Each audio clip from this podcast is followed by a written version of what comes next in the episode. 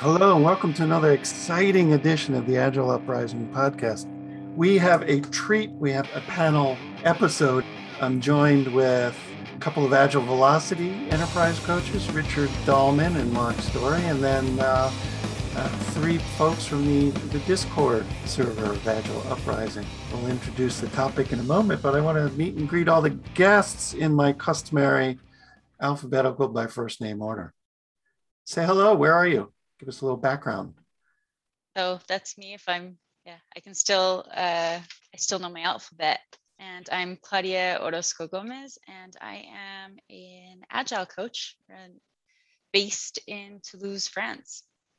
Welcome. I'll hand it over to. I think it's me. I'm Mark Story, coach with Agile Velocity, and I am in Littleton, Colorado. You gotten snow yet, Mark?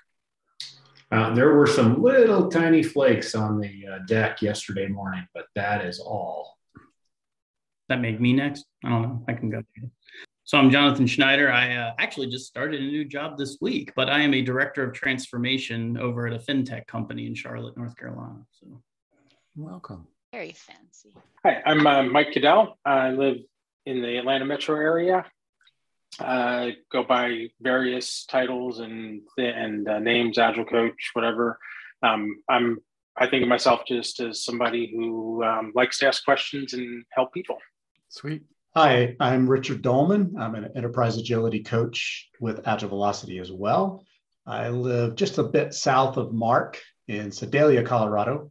So it's a, a beautiful day here in Colorado, and uh, I love nothing more than having these conversations with Andy and others for the Agile Uprising podcast. Mm-hmm.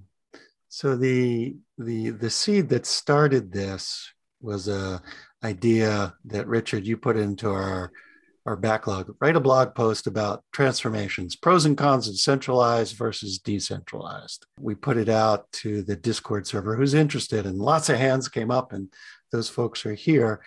And we'll introduce our, our user story and some acceptance criteria. It may turn out to be actually an epic um, based on the size of it.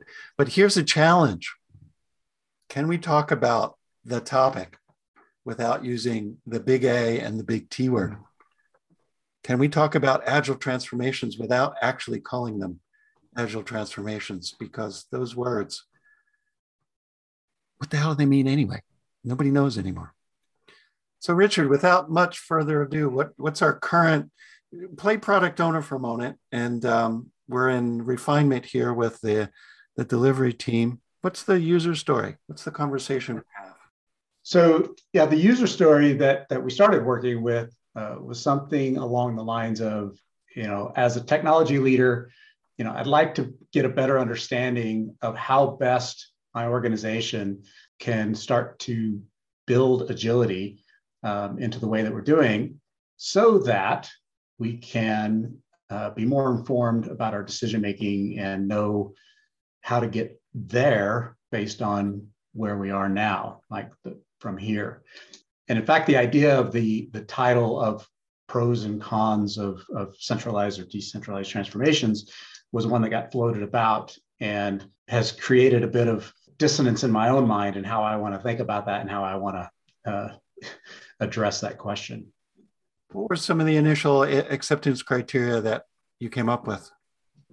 So, you know, this first question is, you know, this definition of centralized or decentralized, right? And how do we how do we really define it? And is is there in fact a clear approach from you know one perspective or the other? The second aspect we talked about was well, if we took a pros and cons view, would that give us clarity of uh, you know how we can see both sides of the question right? So we wanted to be able to to see pros and cons of each you know each perspective. Centralizing there's some good and bad decentralizing as well.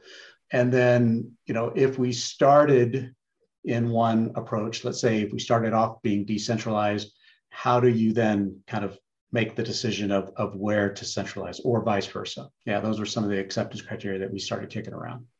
So, conversation time, panelists. How's that initial story? Can we clarify it, refine it? Do we have a clear uh, understanding of what we mean by saying centralized and decentralized. Mm-hmm. So I guess that's where I would start. So let's make that one theme. So let's take this epic and break it into some features or stories. And one would be how do we define centralized versus decentralized?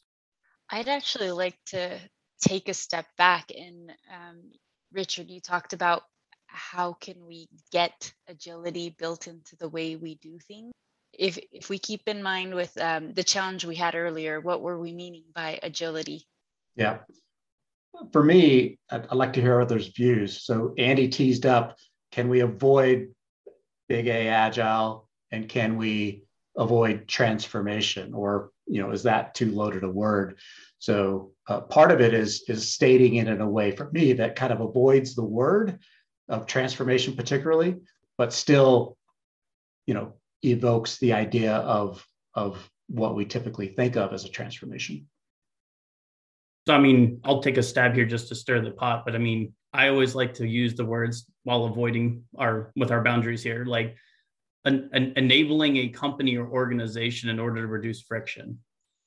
So that's how i kind of like to replace the t word in a way. Most people seem to align with that but then it doesn't fully answer claudia's question right? It's still going to ask more details of well what friction and what enablement and what are and are you measuring enablement? So i know that's where you're going with it claudia probably so yeah i was gonna i, I think mike might um, go there if i don't but what kind of agility Well, and I think that actually makes our persona as as a technology leader start to expand, right? I mean, there's different types of tech leaders. There's different types of people that how they view that. So, I mean, we're all already expanding on personas, I guess, because it's going to mean different things for different leaders. Well, if you're talking about leaders, we're saying here this is a technology leader. Mm-hmm. So we're focusing in. So we got security, we have engineering, we have you know like there's a lot of technology leaders, right? some have high turnover, some have retention, some have technical issues, some have people issues. It's like so. Yeah. As I was listening to the description, so the thought kind of stuck in my mind is the uh, opening words as a technology leader. Um, my, uh, I'm wondering if uh, technology leader is the right lens to look at it from, or or would we um, get more benefit by looking at this from the organization as a whole, the, um, the organization as a whole, not just the technology part. Yeah, I, I think I would look at it like that. And, and John, to your to your position in, in fintech, it, what's the difference between a product and a technology leader? Because your product is by definition technology. So that is correct. yeah. Okay. So beginning to to redraft it as a leader in my organization, I'd like to understand how best, well, organization, as a leader, I'd like to understand how best my organization can change the way we do things. Get rid of the, we're, we're going to do the agile or we're going to do the safe or the scrum. We just want to do things differently. I'm going to give intent here and say, would we want to say as a people leader specifically? Because leaders come in all forms and fashions that also don't lead. Some some leaders are just really good technical people, right, and don't lead people. So I think in this context, for what we're trying to target, it's people leaders, right? Uh, that would make sense if we're saying it's the way that people work together to get things done. But it's not always yeah. people. That's why I was counteracting yeah. myself immediately when I said it. I'm kind of I'm kind of on the on the business leader in, in general because I think that's kind of the you're trying to yeah. trying to set a direction for a business to be more effective in in terms of how it mm. does things. Just to just to add some clarity to the initial intent, right? So the initial intent was was not so much to to worry about the type of leader, but it was an acknowledgement of uh, if we're engaging a leader and the question is being asked or the, the question might be happening inside of an organization of considering taking on this change initiative formerly known as an agile transformation. That the you know who's likely to be asking that question? Who are the who's kind of the common instigator from a leadership perspective? And part of that decision making of, of the setup of that change initiative may often come with it that question of, of all right, who's leading it? And does it centralize in that person's part of the organization, or is it something that's more ubiquitous and therefore we need to think more in a more distributed sense? Uh, so that was the original thinking there. And technology leaders tend to be the most common, you know, instigators of, of what we do at least. But I love the idea of, of looking at it at a, at a deeper level and trying to get to the heart of what are the what are the leaders we need to be having this conversation with. Mm, theme five. Yeah, yeah, Richard, I'm I'm kind of with you on that one. That it's because there's who who does instigate it, and that not is not necessarily the person who should instigate it and actually has the political capital to make something happen. Just to add some fuel to that fire, I know a lot of companies that uh, a lot of change and trend. Well, can't say it, but change initiatives, I should say, uh, come from supply chain or you know because it's just a dominant factor in the company so like it is interesting to see how technology always influences it seems because that's a common theme but you're right i think it's the political capital the person how they are in the company how they culturally are how they're viewed usually that's just the leader that happens to drive it so. and and i think one of the other areas that has tremendous influence good or bad is always finance because they always you know, you talk about if you're going to change the way we're going to work, then how are we going to fund projects? And we say, oh, there are no more projects. Oh my gosh, they freak out, and so there's a lot of a lot of issues around that. I think we're going to get on this later, but that'd be the revolution part instead of maybe the evolutionary bit. Yeah. I, I love that. Here's a as a leader, I would like to understand how best I can influence my organization to change the way we do things so that I can support the revolution. Yeah. Let's stick with that. We can always we can always make it better. I want to see if we can begin to unpack it theme by theme. Maybe we'll do a 10 minute time box and lean coffee. Um, thumbs up at the end. The, the first theme that came up was well, what the heck do we mean by centralized and decentralized? Richard, do you want to walk us through that theme how it emerged for you. Yeah, my my initial thinking when when I was contemplating those two terms was just based on my experience what what I've traditionally seen. So the centralized view for me that I've seen is uh, it's again there's there's some technology leader most likely instigating this change initiative. And that means that you know whoever that person's uh, sphere of influence is wherever they are in the organization that you know things are going to start happening in that area and, and there there's a whole slew of of consequences good and bad that may come out of that. I've also seen versions of this being instigated by a pmo right? So a program or a project management office decides you know we've heard about this agile thing and and we need to start uh, controlling it right? We need to make sure that everything is being quote implemented the way we need to. So as i first started pondering the topic that was my own uh, i guess uh, questions that i was asking of, of what does it really mean uh, and what are some examples of taking a decentralized approach versus a, a centralized approach? And very quickly uh, and I'd like to hear everybody else's thoughts. When I was thinking from a decentralized perspective, what came to mind first was what I typically see is what we might just call kind of organic grassroots um, uprisings in an organization. So uh, teams and individuals just start doing things that make sense and start, you know, bringing some new way of working into their team. And next thing you know, you see all of this little grassroots stuff happening and, and all of this energy starting to be created. And it wasn't a top down, it wasn't sanctioned, but it's really got a life of its own. And then, you know, how does the organization respond to that? But that's where my brain went initially. So when you say the grassroots part, um, that immediately speaks to me because I've never been part of a formal capital T transformation. But it, it just seems to make more sense because the way the way that I see that is that it would be understanding the individual context. So I'm, I'm guessing this is a larger organization. You would understand individual team context while trying to keep in mind that whole system view. So that's kind of the trap in it is yes, you're you're thinking about very specific team context about people and personalities and the way that they work, but the trap to not fall into would be that um, kind of the local approach and, and and not getting to the whole.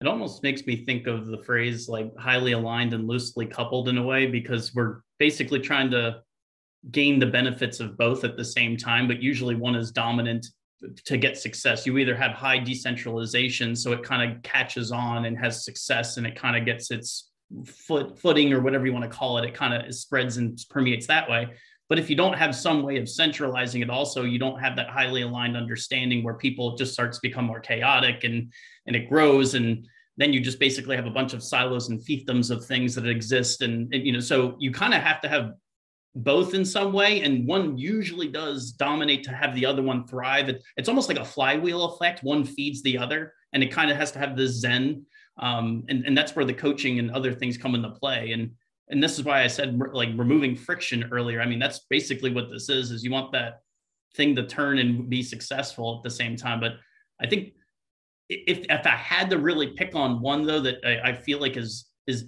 necessary but always goes wrong it's centralizing. But decentralizing is always the one that succeeds and has the most success but then also is the one that quickly fails the most. Like so it's, it's just, funny to see them both uh, in tandem where one really can't exist without the other in my opinion yeah i would agree with you on that john i think that the like I've, I've been involved in lots of the grassroots movements but i think there does have there has to come a point where okay this is working in several silos across the organization and that is almost a trap is that there has to be a point when it has to transition to centralize in order to scale. Otherwise, it does just remain this this random scattering of practices where you've got teams working in different ways. As you were going through the definitions, it occurred to me just a little bit differently, uh, which I find kind of interesting. When I heard decentralized, I wasn't thinking grassroots. I was thinking more autonomy with alignment. So there's local control, but um, driven uh, or inspired by a uh, more cohesive effort. And when I heard centralized, you know, maybe some PTSD from other experiences, uh, that brought for me images of very highly structured, uh, almost leaning towards imposed, uniform type of uh, uh, of approach. So that, the, it's interestingly, those were the thoughts that were occurring to me as I heard these words and listening yeah, Jonathan and Mark, what you're saying really resonated for me because what what seems like the most logical thing and what where I've seen good results is when there's a cohesive direction and and the ability to harness the uh, uh, the the power of the larger organization, yet giving you know kind of being agile about our agile, um, empowering individual areas to work within the alignment and the, the, the guardrails, if you will. So, um, as, and as the organization gets more complex and the interactions of the people and the systems get more complex, then it gets even more challenging. Yeah. Yeah. Mike, I had the same thoughts in my head, right? And so when I use the term grassroots, two things uh, followed that thought for me. Is number one is uh, just to use kind of a, the bad metaphor of, of then a grass fire, right? The the accelerant to really get change happening because those are often unburdened right? Um, there, are, there are less constraints because, again, leadership may not even know about it yet. The PMO hasn't caught on yet. So teams are free to, to experiment and do things, and maybe their managers create a nice bubble for them. And so there's there's a natural accelerant to, to see things start to change and start to grow organically. What I've also seen though is that that also might imply that there's a lack of core leadership. And so there's a ceiling potentially on, on how much growth they can really get. The other flip side of it, which is why I like having this, this conversation of a pros versus cons, because there are two sides of the coin for each of these. I think we've all probably seen our share of the, the bad kind of centralized approach, but I've also seen the good side of it. I've seen very well executed centralized approaches because it gets that alignment. It helps provide that clarity, that compelling purpose.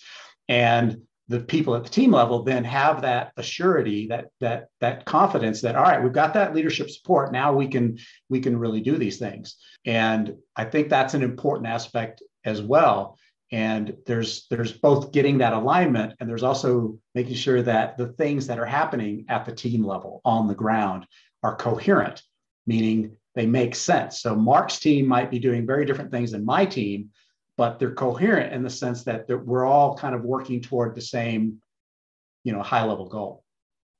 I'm going to throw a phrase out there. I'm just curious, real quick. Is it, if I had to summarize a little bit of what you just said, would centralize almost sustain the growth and decentralize drive the growth?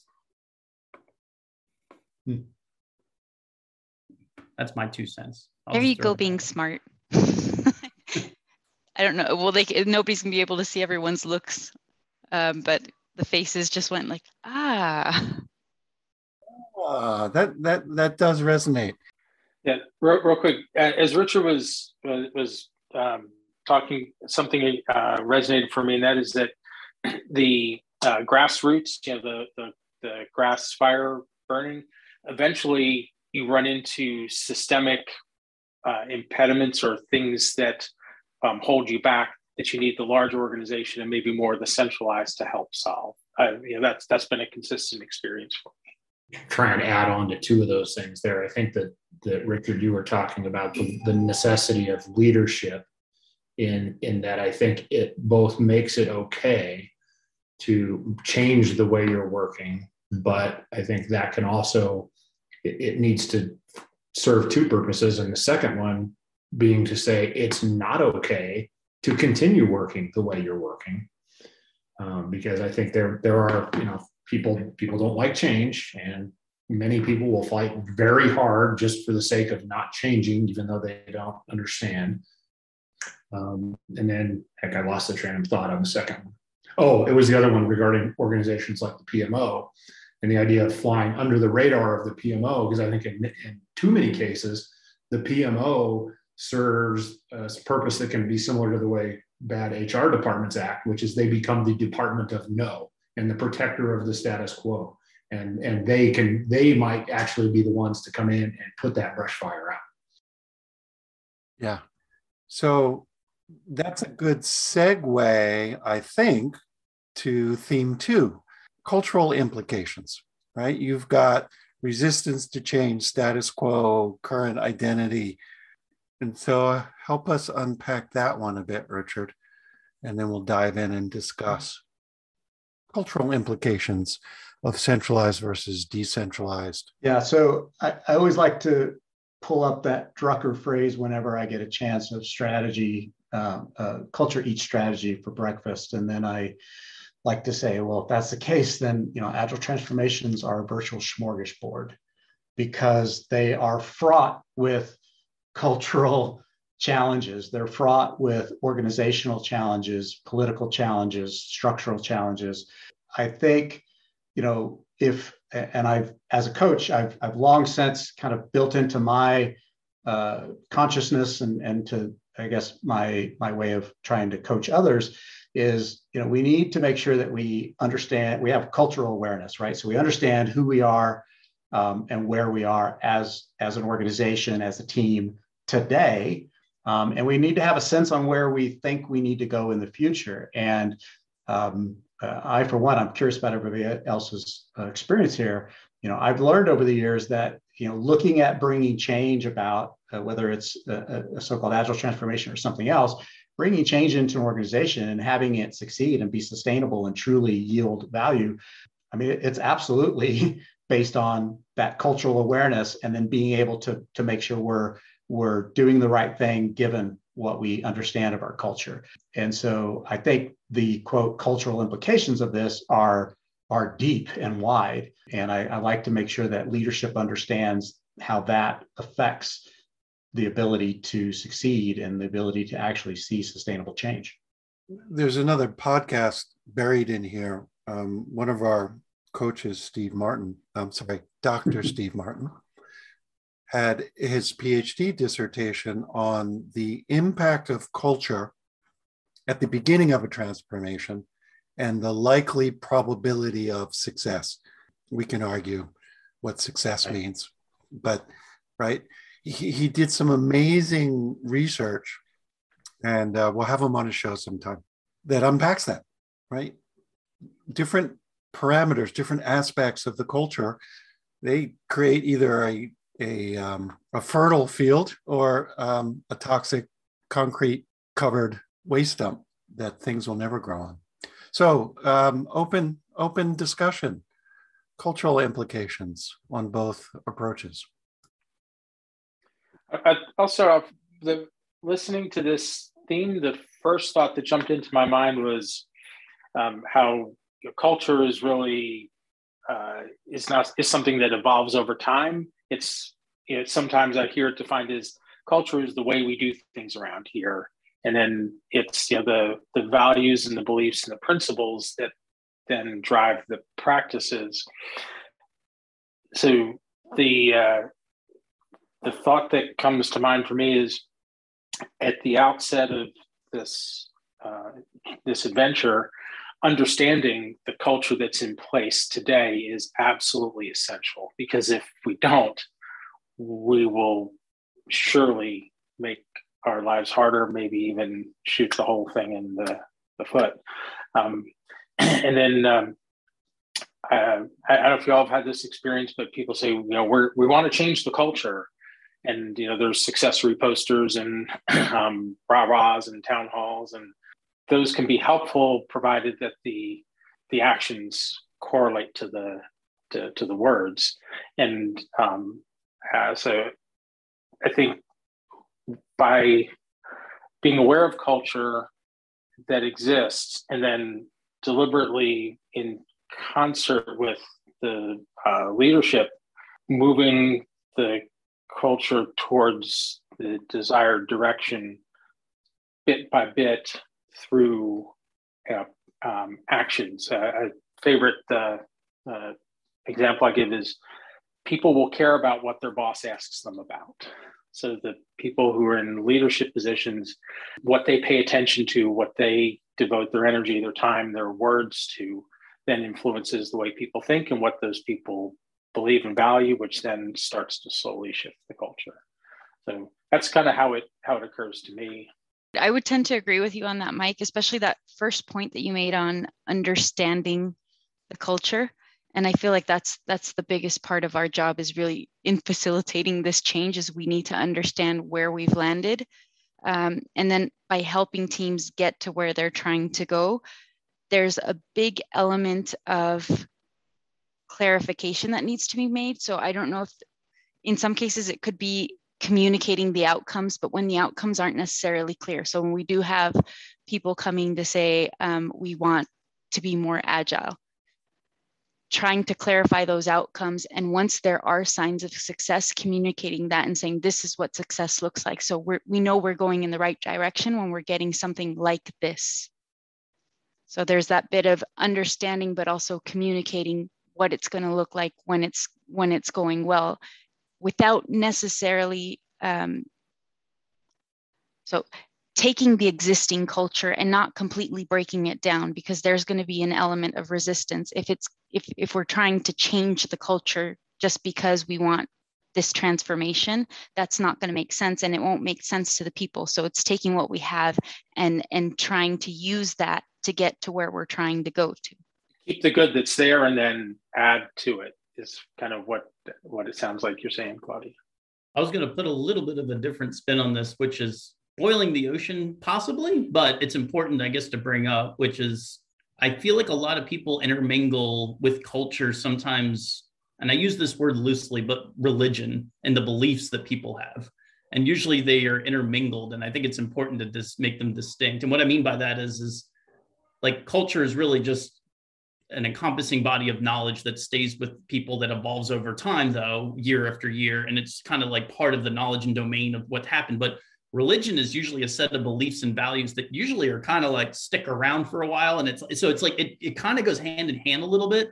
And the reason why i want to bring this up though is because it is interesting to see how people respond in a culture based off what they believe in and what their upbringings are. And that's why we want diversity and richness and you know it makes your everybody think uniquely and have your vast amount of uh, knowledge when you have that approach. But it also makes it wildly complex to even understand what is the culture here because it's all over the place. And that's intentional. That's intentional. You want it to be diverse but you also inherently make your understanding of what is culture here very complex to understand. So when people say, well, how's the culture changing? I mean, good, good luck measuring that. It's going to be all over the place. And that intentionally companies are trying to do that because it makes sure you target and hit everybody's um, spot of what they're, why they even show up to work, right? Is it compensation? Is it career? Is it, do you just want to have friends? Do you want to be included? Do you like the technology? Like everybody shows up for a different reason. And I think that's where the cultural implications get really interesting on the centralized and decentralized. Because decentralized, you know, they're going to have uniqueness in what the teams want versus centralized on what the outcomes are. So that's my two cents on that. I'm going to yes and here to all of this stuff, but um, I, I, think that, that culture has to be dealt with in a very intentional way. Um, you can't hope that, I mean, communicating it is great, but I, I was once in this organization where the culture was drilled into us every single day and we were expected to behave in a certain way and it got to the point where uh, when i meet somebody else who has that same experience i know exactly what to expect from them.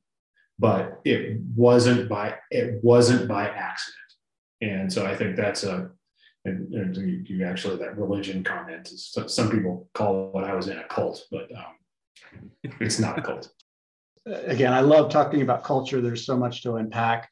Um, real quickly, so the idea of beliefs is is absolutely, in, in my view, embedded into this, right? So, if in the in an organizational context and in a change initiative context, right, we're we're not going to get people to change their way of working just by telling them to or by creating clever marketing posters. What we're going to be doing is creating new experiences for people that then start to change their belief systems which open up new possibilities and yes this can happen and, and yes i can uh, you know I, I, truly am empowered those sorts of things. So that, that's how i think about the belief aspect of it is, is you can't explicitly change culture you can't explicitly change people's beliefs but we can create experiences that then help help create that change going forward. Back to the the relevance of this topic for me is that when I'm when I'm looking at the question of should we decentralize, should we centralize, and what are the pros and cons, is is again understanding what is our cultural kind of profile, what's our norm today. So, for example, I, I lean on the competing values framework a lot.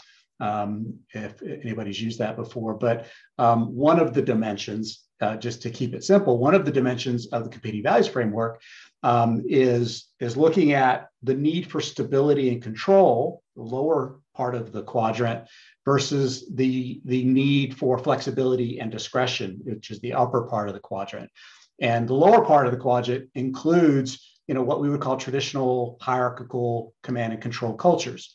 And if that's where we are today, well, let's let's just own it, let's embrace it, and let's then make decisions that fit right? So maybe if that's our orientation is that we need, as an organization, we need stability and control, well, then having some centralization and, and, and dealing with that stability and control probably makes sense so that we can move forward and not get kind of stuck in and conflicted ourselves. If our culture today is oriented around flexibility and discretion, which is like a clan culture or an adhocracy, then maybe decentralizing will make sense because, again, it fits to our culture today. Um, and then as we continue to progress through the change, then you know these things are going to change as well, and we need to be able to adapt as we go. I love that. So we hit the the, the ten minute time box. Let's get a, a, a Roman vote going. Um, yes, audience that is listening, you can't see what we're doing. Keep going or move. Kill the topic. We've got go. All right. It says theme three organizational structure implications. Does the current org structure enable or impede free flowing information and learning? Let's talk about implications. Let's unpack this one some more, Richard. How does it fit in with the, the theme of yeah. centralized and decentralized?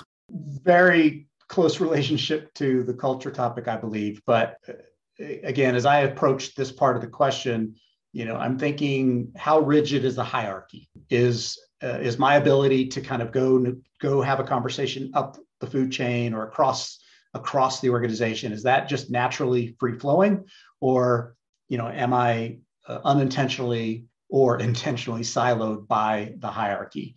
My mind also jumps to the question of scale right? So we know that as we're scaling you know hierarchy is going to exist but how do we kind of permeate through that hierarchy and see the networks of how value actually gets delivered and who's talking to who and who do I need to go to to get this knowledge.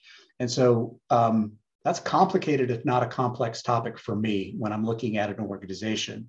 Um, and, and again, I sometimes feel like it's just a default reflex to say we have a hierarchy, therefore this is how things are going to be run and managed. And and the reality for me that I see is that again, just you know, uh, information tends to flow more you know serpentine through an organization not based on the hierarchy. And i think that um, i don't know the answer to this one but i definitely think that has a particular implication when we're uh, pondering this question of, of decentralizing or centralizing or how do we distribute you know the change that we're trying to bring about. I find it a little bit difficult to decouple uh, org structure from culture because I think that that frequently has there's yeah. such a close tie there because if you've got a culture that's high, uh, really, really big on command and control, then people are going to be afraid to go out of their boxes um, and and try new things. They're and they're they're going to go permission seeking mode, and I think I think that would tend to inhibit uh, innovation around doing things like this. Plus one to what what Mark said. In my mind, I, I really struggle to think of them separately because of the intertwining. A, th- a thought that came to mind though thinking about this theme is that the organization structure sometimes influences communication and um, how a change would be absorbed or or uh, taken on board in that um, it, when it comes to it, it comes back to language uh, so group that i'm that i identify as part of if we're more decentralized, so more kind of independent units that um, don't have quite as heavy a matrix, in my experience, there's a tendency to be more collaborative that way and then be more open to the type of change that uh, we're talking about here. In a more heavily matrixed, more a stronger hierarchy structure of, of that organization may lend itself more towards uh, centralized where you have to work have to or or better serve to work through the, the structure and the, the hierarchy to uh, to get change flowing. I'm curious in all of our travels has there ever been an org structure that developed organically and not decentralized. I you know i, I think socio sociocracy as an alternative. At scale at enterprise has every org structure been a centralized imposition? And so it begs the question if it nine out of ten times it is can you change it in any other way than through a centralized approach without revolution so I, I can speak to that one. I am currently on a contract with a team, so not probably not the scale of this, uh, not the same scale as these types of uh, organizational shifts. Um, but there has been a lot of empowerment and communication of empowerment and letting teams know you can you know you can try this you can do this you can you are free to experiment um, just to kind of give that impetus to to let some sort of other organization emerge. Uh, so it, it's really slow coming, but I think people are starting to understand it. They're starting to get the message. But then it, it comes back to what Richard was saying earlier. It really depends on what kind of hierarchical relationships you have are is the organization that's in place is it siloed? Do we already have people that are working together? And are they thinking product or or value delivery or are they just thinking okay i've got to get my part of the work done? So i think i kind of took us all over the place but yeah it just made me think about that. It, it is possible. It just takes a lot more time to have that organic um, organic change emerge so andy this one's tricky for me because to answer your question have i ever seen it happen uh, that it's non-centralized no I've ever seen a hierarchy where they started to disseminate that more in a holacracy way, or even uh, no. Um, do I see that ever changing? No.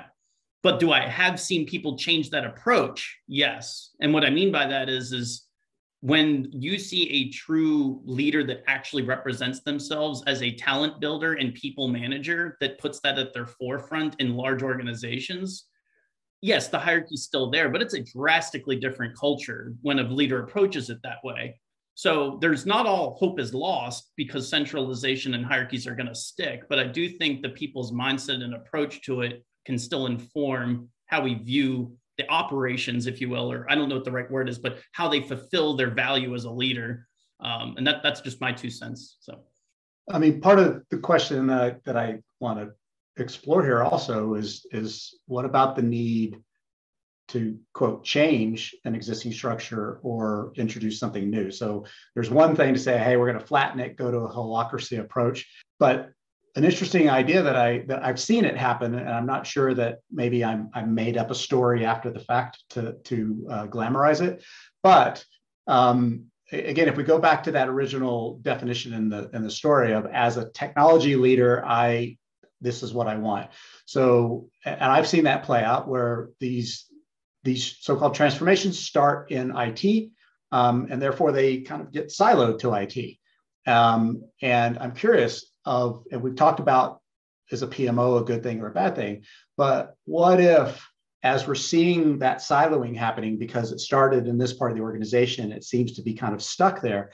Um, if we created a new structure into the organization that's sole purpose was to break through the hierarchy, um, to, to start to disseminate uh, change across the, uh, the hierarchy.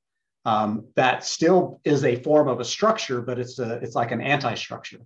Um, and I, I, would like to say that I've seen more examples of that, but I've really only seen one or two. And, and again, maybe I've kind of glamorized them after the fact. But I'm curious, has anybody seen anything like that or, or or see the potential for something to to still respect the hierarchy but cut through it I, i'll my quick comment i'll say to that is i haven't seen it really like change drastically. I guess the comment i'll make is um, i have seen some companies and even the one i'm at is sort of doing this where instead of using the hierarchy as a direction of where leadership's coming from and how the flow of information is happening it's more of a reference for where you are as a career growth opportunity and just structure perspective but they actually whenever they say like well what's the structure of the company? they actually reference the operating model not the hierarchy model so that's one way to kind of sneak around it but i don't know if it is really ringing the bell of what you're saying so yeah, I've seen it sort of once and and not at scale, but it was a shift to where the people who were managers became.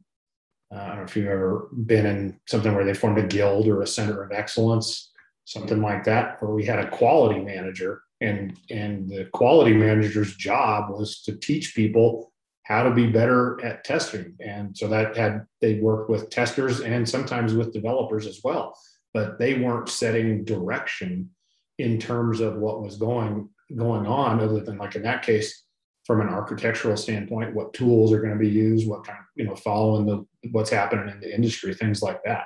So there was no but there was no setting of direction by those people in terms of what work the people on their team were doing. Their teams were setting that direction i worked in with one organization that made a very um, uh, intense effort towards this, and there was essentially revolt from within by the by, by folks who were in management type roles because they were uh, they were told, well, you know, you don't really have much of a role anymore. You you're a people manager, and that's it. And um, so the uh, the antibodies within the organ revolted against the uh, the foreign invader, so to speak because they were people lost a lot of uh, influence and, and prestige. So it snapped back in less than two years. Yeah, that model keeps reemerging. There's a book on my shelf that I still yet to get through, but it, it talks about that. It came out uh, late 2018, but it talks about viruses and changing the DNA of the host. Um, it's no longer um, the top story or metaphor in my arsenal, given current situations. Um, but but you described it right. Um, you're you're trying to change structure, culture, ways of working, which is so entrenched in the quote DNA of the organization as an organism um, that either you affect real change, like a virus does in DNA, or the antibodies kick you out. Richard, do you think we can quickly do a flyby of theme four, the the um, the feedback loops that are so precious and valuable? Sure. Before we wrap. Yeah. So the the theme four, we were thinking about um, just applying what we do to help kind of answer the question and just deal with the reality of, of change of you know we need to observe uh, and we need to use those observations to learn uh, again following OODA loop or plan do check act type approach. So you know as i was thinking about the topic and just the the simple reality of we may not know right? So knowing where to start and and which approach to take uh, brings some uncertainty with it. So we we do, and then we inspect and adapt, and and we observe how it's working within the organization, and uh, we you know hopefully do the right thing based on what those observations are, um, and you know what I'm hearing, which was again already in my head, but what I'm hearing uh, resoundingly from this great panel is right if we're going back to the base question then quote, the answer is both, right? Yeah, we need to apply both a centralized and a decentralized approach where it makes sense. And we need to be pragmatic about how we go about that. So, you know, maybe at the team level, right? We, we want to encourage some decent, as much decentralization as possible.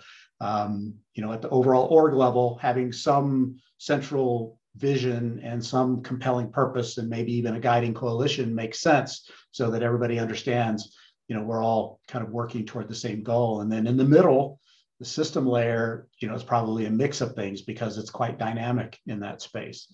Um, and then i also can't help thinking about just the the, the sheer paradox that of what we face as coaches uh, trying to help an organization change um, while they're just trying to keep their head above water, while they're just trying to deliver and meet the demand that they have, and and that's that's messy, um, and so it's it's almost likely not one way or the other in my mind.